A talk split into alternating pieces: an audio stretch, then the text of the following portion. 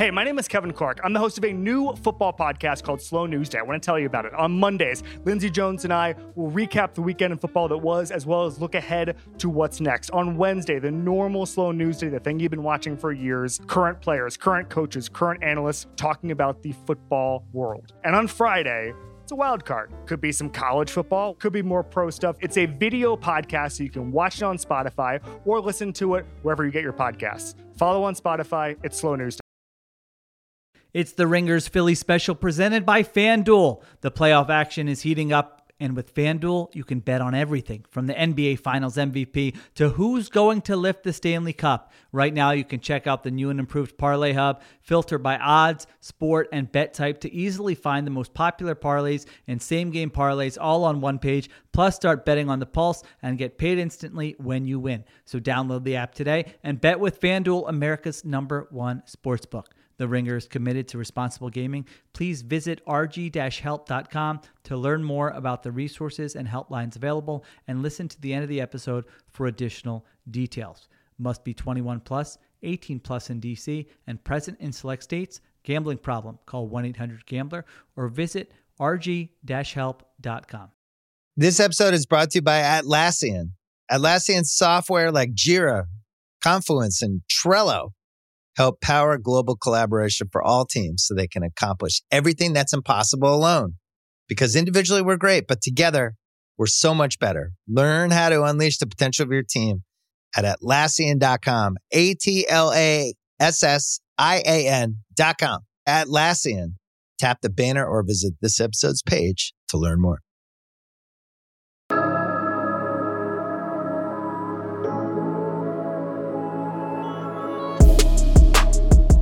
And welcome to the Ringers Philly special. It's the Sixers podcast with Raheem Palmer. I'm Chris Ryan. Raheem, it is wonderful to see your face.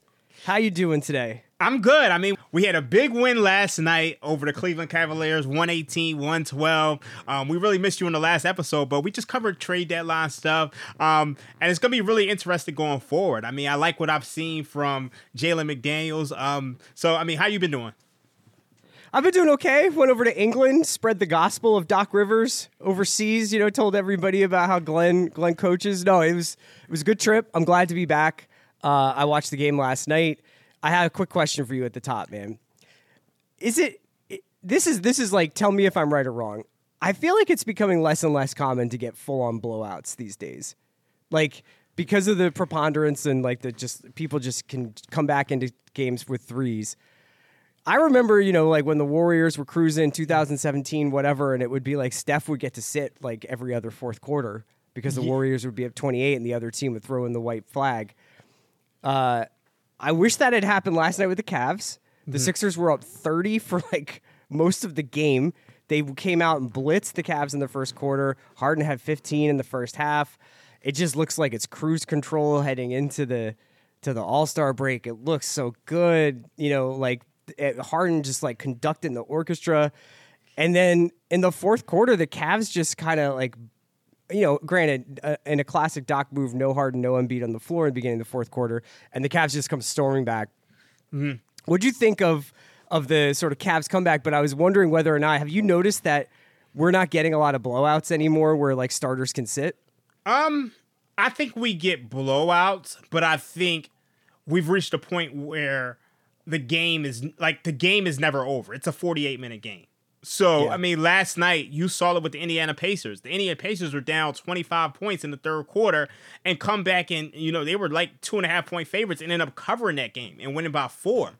So I just think the three point shot has just added a, a level of variance and swinginess to this to these games to where it's just if you're not continuing to score at all times, then you know, you could you could blow that lead. And I think you know the corporate was really the third quarter. Um, because mm-hmm. I there was an 18 to 3 run, 11-0 run in the third quarter from the Cavs and once once you give a team hope like that, it, it just kind of, you know, they don't quit on the game. Like, because I think if the, the Sixers had left it at 25, 28 points at the end of the third, I think we're looking at a different game. But, you know, they went on that 11 0 run. It, it, turned into an 18 3 run. And then the, the fourth quarter, it was interesting because, you know, with 10 minutes to go, the Sixers were still up 22 points.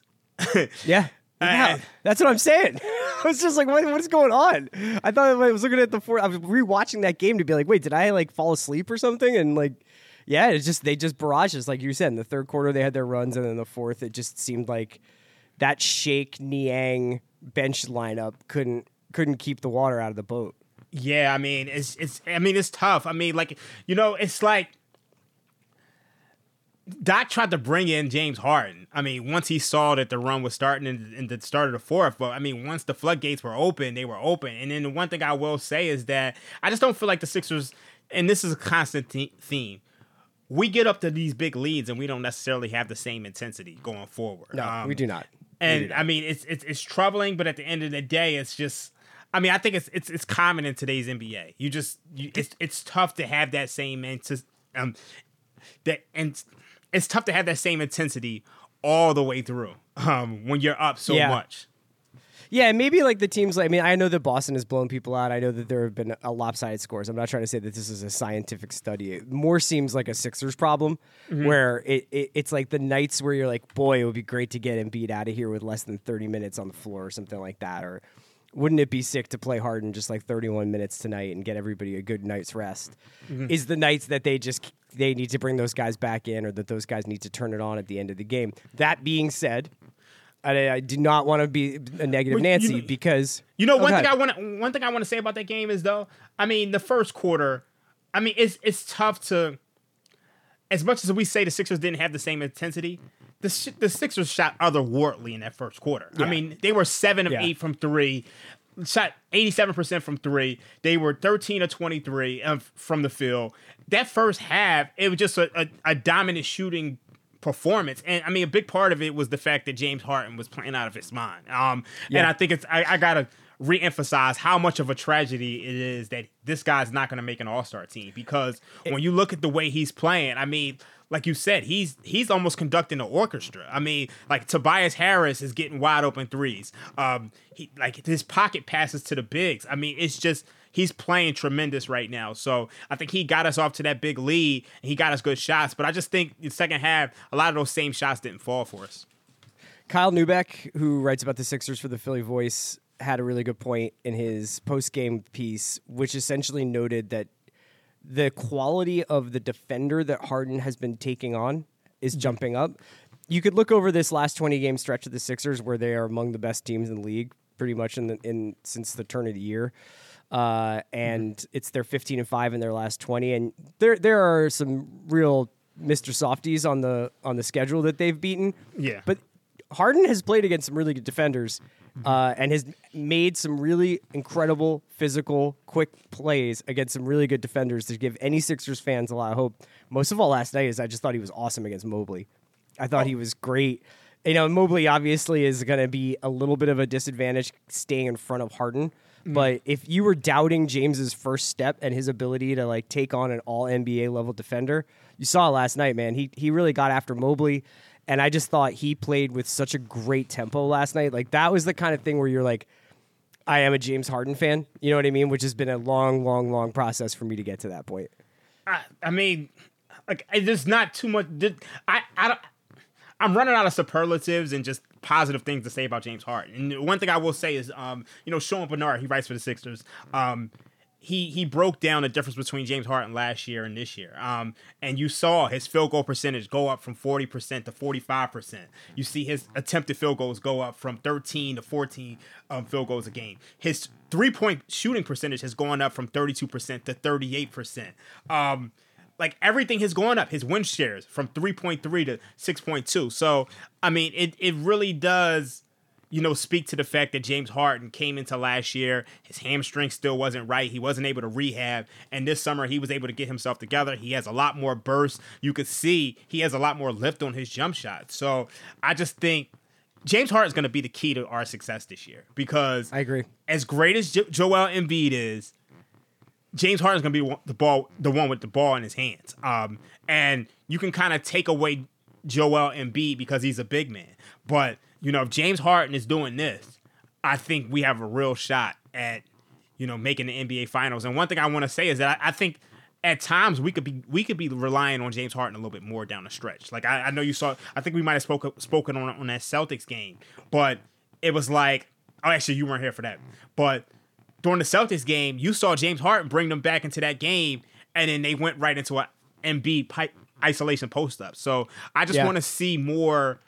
And when it comes to the playoffs, I want to see Harden take it up another level. Honestly, The thing that I think is clarifying about watching this team is the differences between having one of your best players be a playmaker and one Mm-hmm. of your best players be a post player. And that's obviously like Yeah. that that's should be self evident. But when you watch the impact Harden has on Melton, on Harris, on Maxey, Mm-hmm. on these other guys, and the way that he can start offense with like his hit ahead passing or his the way he can run a break. You know, the the knock against Harden is that there's like one mo- there's one gear. He mm-hmm. stands at the top of the key with the ball in his hands, spreads the floor, tries to get a step on his defender, and then either goes to the rim to get fouled and get points, or finds a, a open shooter. But I find that his game has a lot more nuance than that. And watching him last night was a real good example of. I felt like he had the the Cavs like backpedaling all night, whether it was in the half court or in full, or in, or in transition. Like I just felt like he kind of saw the chessboard in a way that we haven't really had that many players on the Sixers be able to do. Honestly, in, in my entire time watching the Sixers, the Sixers like I don't remember watching Mo Cheeks. Mm. You know, Johnny Dawkins was fine. Jrue Holiday was great. Eric Snow was great. It's been a, a really long time that I, that, since I can remember. I guess Ben Simmons did this sometimes, but really had like a pure playmaking, amazing passing point guard uh, at running the team. I, I, I mean, I think obviously the thing with Ben Simmons is that you know someone's playmaking is limited when they when you know they can't shoot, yeah. and the Yeah. fact that Harden is it's is just as good, if not a better scorer than he is a playmaker. It just makes it almost impossible to stop because is he going to go to that step back three? Is he going to blow past you? Um, is he going to dish off to the big? It's just, I mean, the possibilities are just endless with Harden. His offensive bag is just, I mean, it's it's one of the best I've ever seen. This episode is brought to you by Jiffy Lube. Cars can be a big investment, so it's important to take care of them. I once got a car that I started out with 25,000 miles on. I got it to over 200,000 miles because I took care of it. You know how you take care of a car? You take care of the maintenance, the oil, the brakes, all that stuff. And if you don't, you can have a car just completely fall apart. When your car needs maintenance, head to Jiffy Lube. They provide automotive excellence at speed. Get your oil change, brakes checked, tons of other multi care services. It's all done by expertly trained technicians who actually care about taking care of you and your car. Jiffy Lube, car more. To find coupons and start an instant online estimate, visit jiffylube.com. This episode is brought to you by Hotels.com. I was traveling internationally last year. I was in Mallorca. I didn't know the island well. I said, let me head to the north, head towards the water. Let me go on Hotels.com and see what they have available. Something preferably on the beach, maybe even a gym. Not only did I get those things, there was a kids' session with exercise, gymnastics in the water, pony rides, a train. It had everything, and I didn't even want any of those things but at least I knew they were there just in case I changed my mind. And now finding the perfect hotel has never been easier thanks to the hotels.com app. Whether you're looking for a family friendly, right, all inclusive or a relaxing spa weekend, you can find exactly what you need and compare hotel prices, ratings, and amenities side by side. So start planning your next getaway and find your perfect somewhere in the hotels.com app.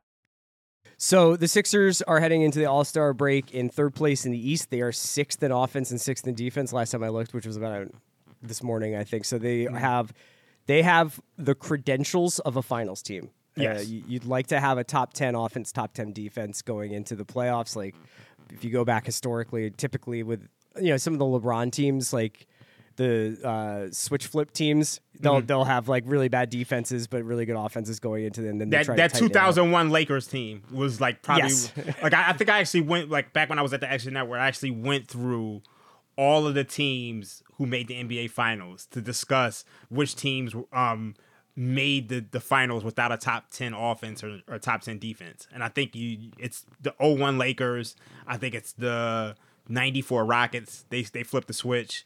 Um and I think it's actually um the Warriors. The last year making the finals, they didn't have a top ten defense. Oh, interesting. Well, I mean, y- you can tell that uh, Harden is in like a le- another level of physical condition right now. To me, Embiid is struggling, and uh, for as much as I like to him to get dapped up, like it wouldn't be the worst thing in the world to me if he skipped All Star.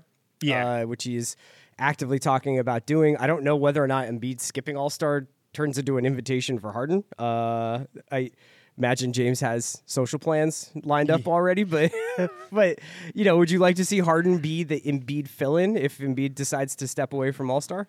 Um, I kind of get the sense that Embiid may just show up, um, and then Play just, three minutes and then sit. Yeah, Yeah, like I mean, that's a game check at the end of the day. sure. I mean, unless Yeah. there's like some like real strenuous rehab that he plans on doing, and just you know, kind of. He says he's going to consult with his doctors. Uh, he said that he had hoped that he could manage it going into the All Star break, but that he's now he feels like he needs to talk to his doctors. It's just Embiid's going to have injuries and he's going to have to manage them. I that that's sort of why I opened the podcast talking about what I did was because I would love to squeeze. I would love to like to get those Embiid minutes down a little bit and, and not have him used as a firefighter all the time when we're when we're blowing stuff. Yeah, I mean, I, I definitely agree with that. I mean, I mean, a big part of that is, you know, our bench has to be better. Um, and I, I found it interesting that we've, I mean, we basically have removed Montrezl Harrell from the bench, from the rotation lately. Um, Let's talk about him because I didn't get a chance to talk about Dedmon with you. Um, I was uh, I was I was listening to the Rights to Ricky Sanchez, the, the the Sixers podcast that we all know and love, and they were talking a lot about um, Daryl Morey's predilection for buyout centers. You know, like this idea that we don't really need a pure backup five that we've developed that we've brought through the the ranks during the season that like there are guys on the buyout market to back up and Embiid. And I think that here's where here's what this boils down to is that in Daryl's opinion is if your season is coming down to your backup five, yeah. then the season isn't working out. Right. So then mm-hmm. by that same token, why do you want to put all this emphasis on your backup five? I don't necessarily disagree with that. If if Dewayne Dedmon is mm-hmm. playing crunch minutes in a playoff series, we're probably not winning that play- playoff series. Mm-hmm. I think I would love it if we had a more holistic approach towards people like B-ball Paul, where it's like that guy gets to play through mistakes and then he is ready for the end of the season. And we're getting hints that maybe that's happening. Uh, Yeah. Obviously, Doc has now basically given Reed Harrell's minutes, and Reed and McDaniels together is kind of sick. Like the length that those guys have. Like I know that Jalen had a little bit of a tough night with Donovan Mitchell, but so while we're waiting for the Dedmon thing to happen, like I, it does feel like we're also discovering a new wrinkle for this team. What do you what do you think about this? Th- What do you think about Dedmon coming in, and and what do you think about what you've seen from Jalen and McDaniel so far? Okay, so I was like, you know, one of the things I was I was in, I was interested in looking up is how that bench unit was, you know, looking with Jalen McDaniels. And you know, one thing I like about Jalen McDaniels is that he is a wing who has a lot of length. He can play some defense, um, and he can go get a rebound and push the break himself.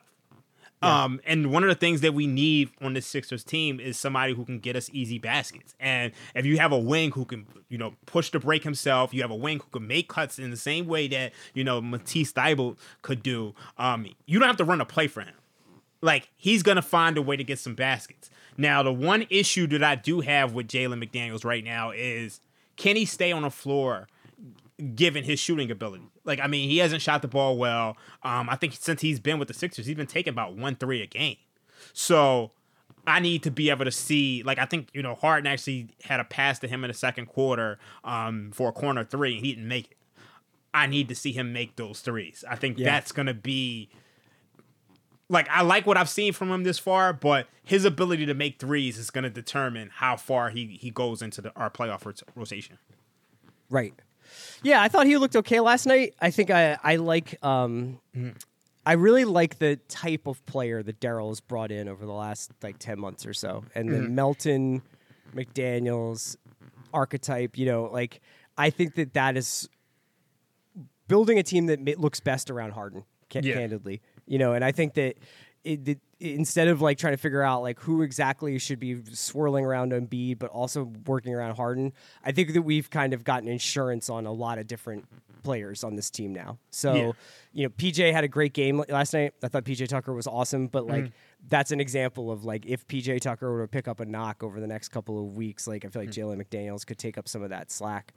Um, so I'm feeling really good about the depth of this team right now. Like I have to admit, it may not be coming out in like the podcasting, but like Yeah. this is about as confident as I've felt about the Sixers. Uh, to be completely honest, this is as confident as I've felt about this team since Ben Simmons passed up that layup. Uh, What about you? I'm serious, like think about it. this I'm gonna be honest with you. This is the most confident I've felt in the Sixers since the 2019 season. Um, when we played the Jimmy the Jimmy team. yeah the Jimmy Butler team, I think this is the best team that we've had. This is the best team I've seen since then, and probably the best Sixers team I've seen in my lifetime. I was born Whoa. in '86. Um, I mean, obviously, we did go to the finals in 2001, but Yeah, I- but that's like it's a different. It, that team can mean more to us, but it, whether it's like technically the best team is, I understand what you're saying. I, I think this is the best team I've the Sixers team I've seen, you know, in my lifetime. Honestly, um, And that's different than favorite too. yeah, that's much that's much different. What do you have a favorite Sixers team that like a team that you like I was take a talking to- one out of it? I was talking Yeah. to Shill about this. It's actually the Doc, the Doug Collins teams. Oh, the the like Holiday, Iguodala, Evan Turner yeah, team. I love those teams. Um, and I know people always look at me weird for saying this. No, I feel a real personal attachment to those guys too. I have two personal attachments to them. So for me, like you watch this you watch the Ben Simmons, Joel Embiid teams, and you notice there's some nights that they just don't show up to the arena. It's like we're supposed to win that game, we didn't. Like we got blown out. It felt like those Doug Collins teams with Andre Iguodala, Jrue Holiday, Lou Williams coming off the bench, Spencer Hawes. It just felt like on any given night they could bring it to somebody. Like they had a couple playoff series. Obviously, you know Derrick Rose got hurt, but they ended up winning that playoff series and going to the second round. They took two games off the Celtics. Um, I think the following year they actually took a game off the the Big Three Heat. Yeah. I mean, we, we know we're not going to win that series, but to, to take one of those games, that means a lot to me as a fan. Um, and then for me personally, I was a you know I was in the prime of my DJ career. I was DJing one of the biggest nightclubs in the city called Vault Ultra Lounge, and you know Lou Where, Williams. where where in the city was that? this was on Spring Garden. Okay. Um, this was probably the biggest nightclub in the city at the time, biggest urban night. It was an urban nightlife spot, urban upscale, and we sold a lot of bottles. But Lou Williams would always come into the club. I mean, all the time. Like Lou Williams, Andre Iguodala. Um, Iggy wasn't that much of a club dude, but you know he came into the club. I got a chance to meet him. Actually, I saw Iggy last year when I went to Game Five of Grizzlies um, Warriors? Warriors, and I'm sitting right by the, the um the Warriors bench, and I think somebody was heckling Draymond. And I'm like, it was a bunch of kids, and I was like, "Yo, don't listen to them. I fuck with y'all."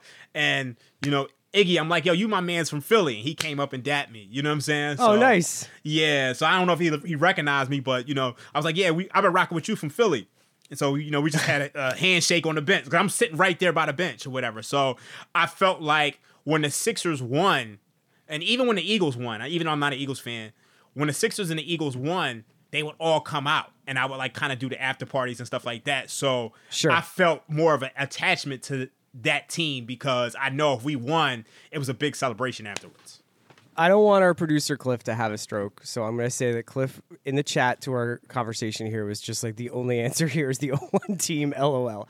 Cliff, I understand. Like we're going to say the 0-1 team goes into a special place in Philadelphia sports like lore. Like that, I will never ever forget where I was when I saw the step over Tyronn Lue. I remember the 10-0 the 10-0 run to start the season.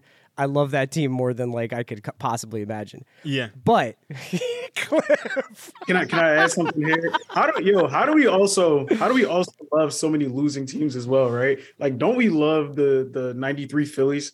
By the way, I was I was born in '92, but everyone loves that team. Oh, the Wild Thing team. Yeah. Yeah. yeah, like I mean, I was way love- more of a Chase and Jimmy guy, but yes, yeah, that, Yeah, but, but we love like some loser teams. Like that '93 Phillies team might still be more revered than the 08. that team Phillies. got uh, kind of like I don't know if it was forgotten, but because of the manner with which they lost the World Series, it's just Yeah. like I, I almost have like erased that team from my memory because like Joe Carter like almost killed my childhood that night. That's that's Kawhi esque, like you know, 80 bounces off Yeah. uh, off the rim. But Raheem, that is blasphemy that you don't you choose a Sixers team with Andre Iguodala and Jrue Holiday over the Kemba Mutombo, Allen Iverson, Aaron McKie, Larry Brown, Coach of the Year, Six Man of the Year, Defensive Player of the Year. Come on, I mean, man, the, that's the, crazy. the thing is too.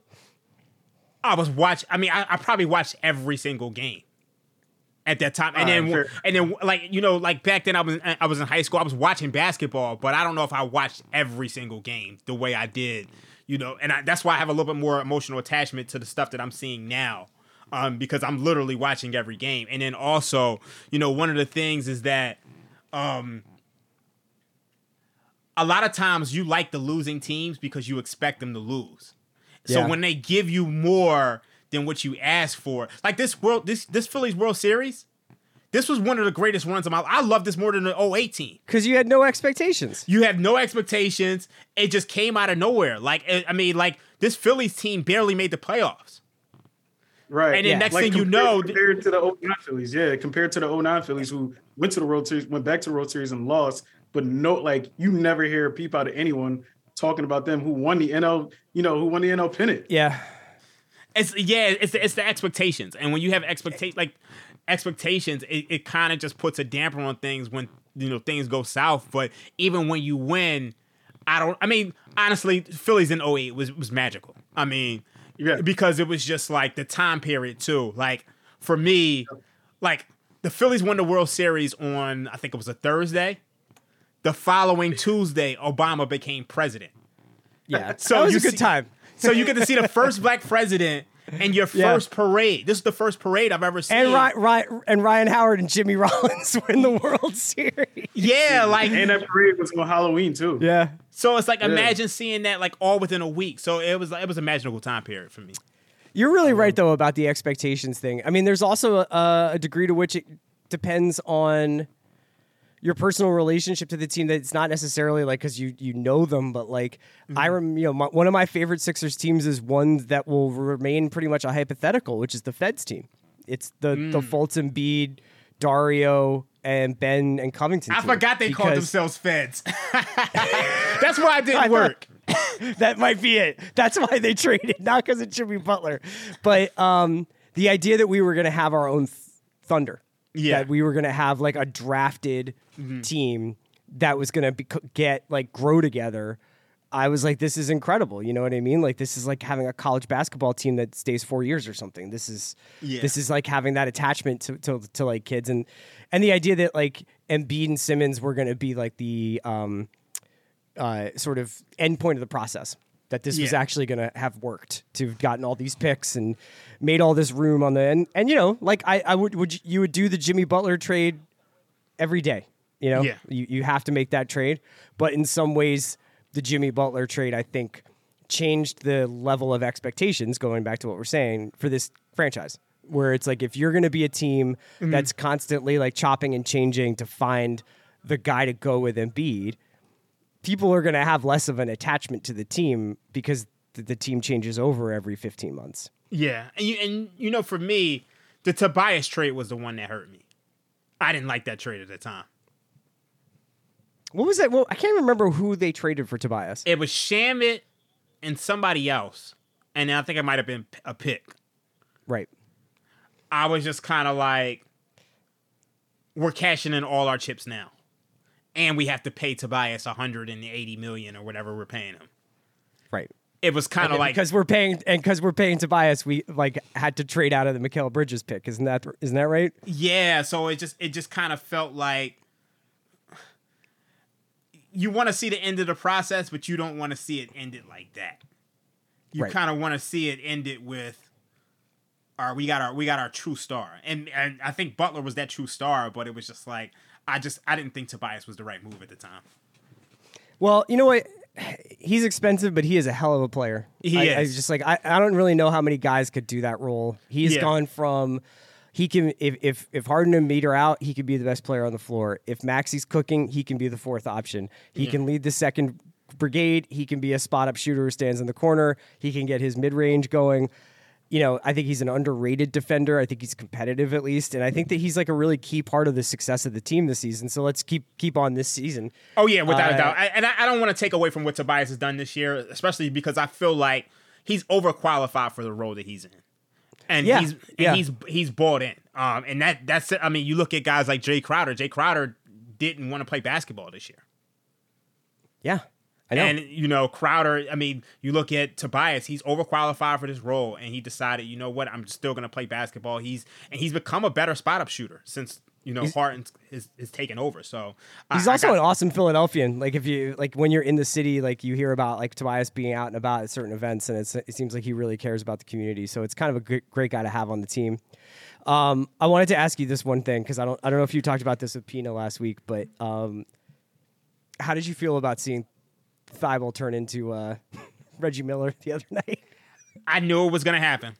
Knew like it was just one of those things to where you just know it's going to happen. It was just like it was frustrating because to me it was just like you have a team where he's needed and you know they're they're they're, they're gonna let him make all the mistakes that he he needs to make. Um, and then Yeah. obviously playing next to Dame and playing next to a, a ton of shooting means he's gonna get a ton of open shots. But I just kind of wish that you know Doc would have trusted him more. I think you know, like Jaden played like 18 minutes the other night. Um, I don't remember last time I seen Thybulle get 18 minutes. Yeah, I mean, I, I was watching um, the uh, the the that game that the the Blazers game, and all the Blazers fans were like, "I didn't know somebody could play defense like this." Like they they were having the Matisse experience that we had when he first started getting run when, Yeah. after he got drafted, and he would make those like come off his guy, cover seven feet in a split second, and rip the ball out of a passing lane moves that were just like just so like so sharky. He's so good at that kind of stuff. Uh, anything else you wanted to hit on the Sixers before we head into the All Star break? I mean, we're going in. Embiid may not go. Harden didn't get picked. Uh, is Maxey in the is is Maxey participating this in this weekend? Um, I haven't. Matter of fact, is he produced? Let me let me look that up. I'm not sure. Um, it seemed like he would be in a skills challenge, but I don't. I, I'm not. I'm not sure he is. I think he was in it last year. So yeah, I mean, it's a, somewhat of an underrepresented group considering the fact that they are probably, I would say, in the second tier of NBA teams right now. Like Yeah. in terms of like, I think that that Milwaukee and Boston and Denver are it, are kind of separating themselves a little bit. Yeah. Um, I mean, this Like- run that Milwaukee has just been on. It's just. I mean, they've been a terror lately. So Yeah. it, it's just Giannis is like he's making a push for MVP, but I just I wonder. I mean, it just it, it almost just feels like people just got tired of giving Giannis his flowers. I know. It's interesting that this is happening. They're on this 11, 11 and 0 run. And, you know, obviously Middleton's back, but n- it's coinciding with all this. Like, is it a foregone conclusion that Jokic wins MVP again? Yeah. Stuff. And, uh, you know, this it's it's a, been a really interesting couple of years here with the Giannis and Embiid Jokic stuff because Yeah. it, it's one of those d- arguments where I remember the wars between whether or not Westbrook should get it. It was like Westbrook or Harden, I think, that year. Um, oh my god, I have strong opinions on this. But the arguments about that, uh, I was a very pro Westbrook guy. Um, Oh but- my god, you were you were pro Westbrook. Yeah, I think that like I don't want the MVP award to be something that is if the MVP award is just like a, a matter of analytics, like let's just call it that and then mm-hmm. let's stop debating it because analytics doesn't really need debate that much. Mm-hmm. Westbrook to me, I thought was just like a really it was a really cool story. Like I know that some people are like "What, Westbrook stayed in Oklahoma to get the bag or whatever, but I, I thought it was pretty cool that like mm-hmm. he tried to carry that team and like I don't know. I think people forget like how inspirational watching Russell Westbrook play basketball was back in the day. It was, you know, like so. I had two things. So for me, at the time, I actually had before the season, I took Harden seventeen to one to win MVP. Okay. Um, so that was one. So you have a personal investment in this. So I had a personal investment in it. But when you look historically, the, the MVP has always been about winning. Always. And for whatever reason, because Russell Westbrook averaged this triple double, which is basically an arbitrary set of numbers, he gets the MVP from a seed that we've like you look at throughout the entire history of the MVP award. Michael Jordan, Russell Westbrook, I think it's Michael Jordan in 1988, Russell Westbrook, and Jokic. They're the only teams that they're the only players who get the MVP award from less than a second seed. Hmm. So to me, I felt like they changed. They just completely just threw out any precedent, I see. and and that, that bothered me. To, I'm gonna be honest with you. I felt like Kawhi Leonard should have won the MVP that year. Zach oh Lowe, right, that was who it was. Was it Harden or Leonard? Yeah, it, It was. was- it was- there's those three. It was yeah. th- those three, but Russell and Harden went first and second because they kind of had those video game numbers. So it's like Harden was pretty much, I think Harden was like 30 points, you know, 10 assists and eight rebounds or something, seven rebounds. And my biggest problem with, you know, those two MVP candidates is that you saw that their numbers were inflated because their teams were basically saying, look, we have a center. We know he can get a rebound, but we're gonna let him box out so Russell Westbrook and James Can get Harden rebound. can get the rebound and push the break. So they weren't. I'm not gonna say that you know they don't deserve the benefits of getting triple doubles and everything. There was like- some stat padding going on though. Yeah, so there I just- there was some manipulation going on. So I just I just didn't like that, and I just felt like Kawhi to me was at the peak of his defensive powers. The Spurs were, you know, I think they were second seed in the West. Um, I think the the the they, they might have they been they, yeah I think they might have been second seed in the West behind the Warriors. Okay. Um, and then the, the the Rockets were like the third seed, and I just felt like he had the best year, and I felt like people were ignoring him because he didn't have those video game like numbers. I uh so both the Jokic, the previous two Jokic MVPs, the were the Nuggets in second place or higher. No, Okay. Okay. So and that's then good. good. and then that's my thing. It's like you see it now. Now everybody's saying, "Oh, Jokic is winning." because he's the best player on the best team or one yeah, of the best teams. but yeah. then last year, oh yeah, winning doesn't matter. It's what Jokic does. So it's like I think the awards voters are getting smarter, which is great. They're not, but it's just like you can't move the goal. It's like you're moving the goalposts. So it's just like you see, like to me, James Harden is leading a winning team and then gets didn't get to the All Star game. So it's like it almost feels like a lot of voters, based on who they like, winning matters, right. and I, I don't like that. Uh, well, we can wrap it up there as we head into the All Star break. We'll be we'll be off next week uh, Okay. from the Philly special, but we'll be back the week after as we head into these last twenty or so games of the season. I wanted to ask you, Reem, after you know coming out of the trade deadline and stuff like that, and seeing who the Sixers have been playing. We have a little bit of a tougher season, you know, tougher last batch of games. Um, is there anybody beneath the Sixers right now that you're particularly scared of? Because I, I, I, we didn't really talk about the Cavs as competition and the Cavs as like sort of a long term threat this season, and uh, you know they're going to buy out Kevin Love. They're nine and three since Love left the rotation, so it seems like that they have the team that they want. Um, I, I, I, I remain very impressed with that Cavs team. I think even the fact that they kept fighting last night was kind of impressive. But is there like w- w- who are you worried about beneath us? Is it Cavs? Is it Miami? Is it Um, it's not Miami at this point. I, I'm it's, to me, I think Miami they just they just don't have enough.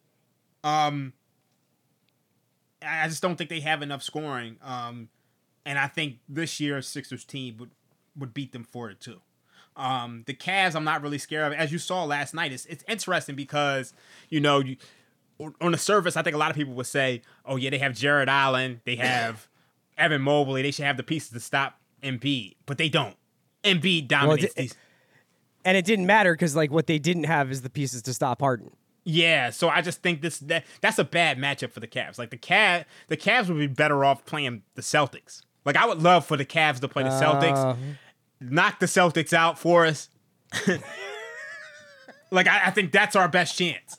Like we need somebody Yeah. else to knock out the Celtics because I think against everybody else we're I mean like I think against the Bucks, I think we have a, we have a legit shot against the Bucks. I just don't trust us against the Celtics. I think that's the only team that I just don't feel like we can beat. I agree with you, man. Uh, we'll wrap it up there. Producer Cliff, Augustin on the decks today, as always, and also chiming in with uh, defenses of, of the 2001 Sixers. Uh, we'll be back in two weeks. Everybody have a good All Star break. Raheem, great to see you, man. Great to see you too, man. You have a good one.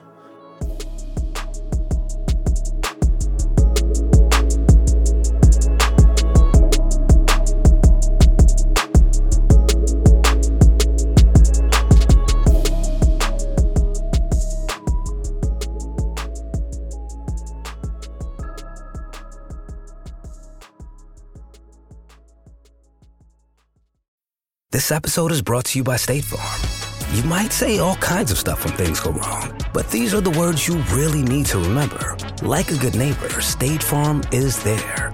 They've got options to fit your unique insurance needs, meaning you can talk to your agent to choose the coverage you need, have coverage options to protect the things you value most. File a claim right on the State Farm mobile app and even reach a real person when you need to talk to someone. Like a good neighbor, State Farm is there.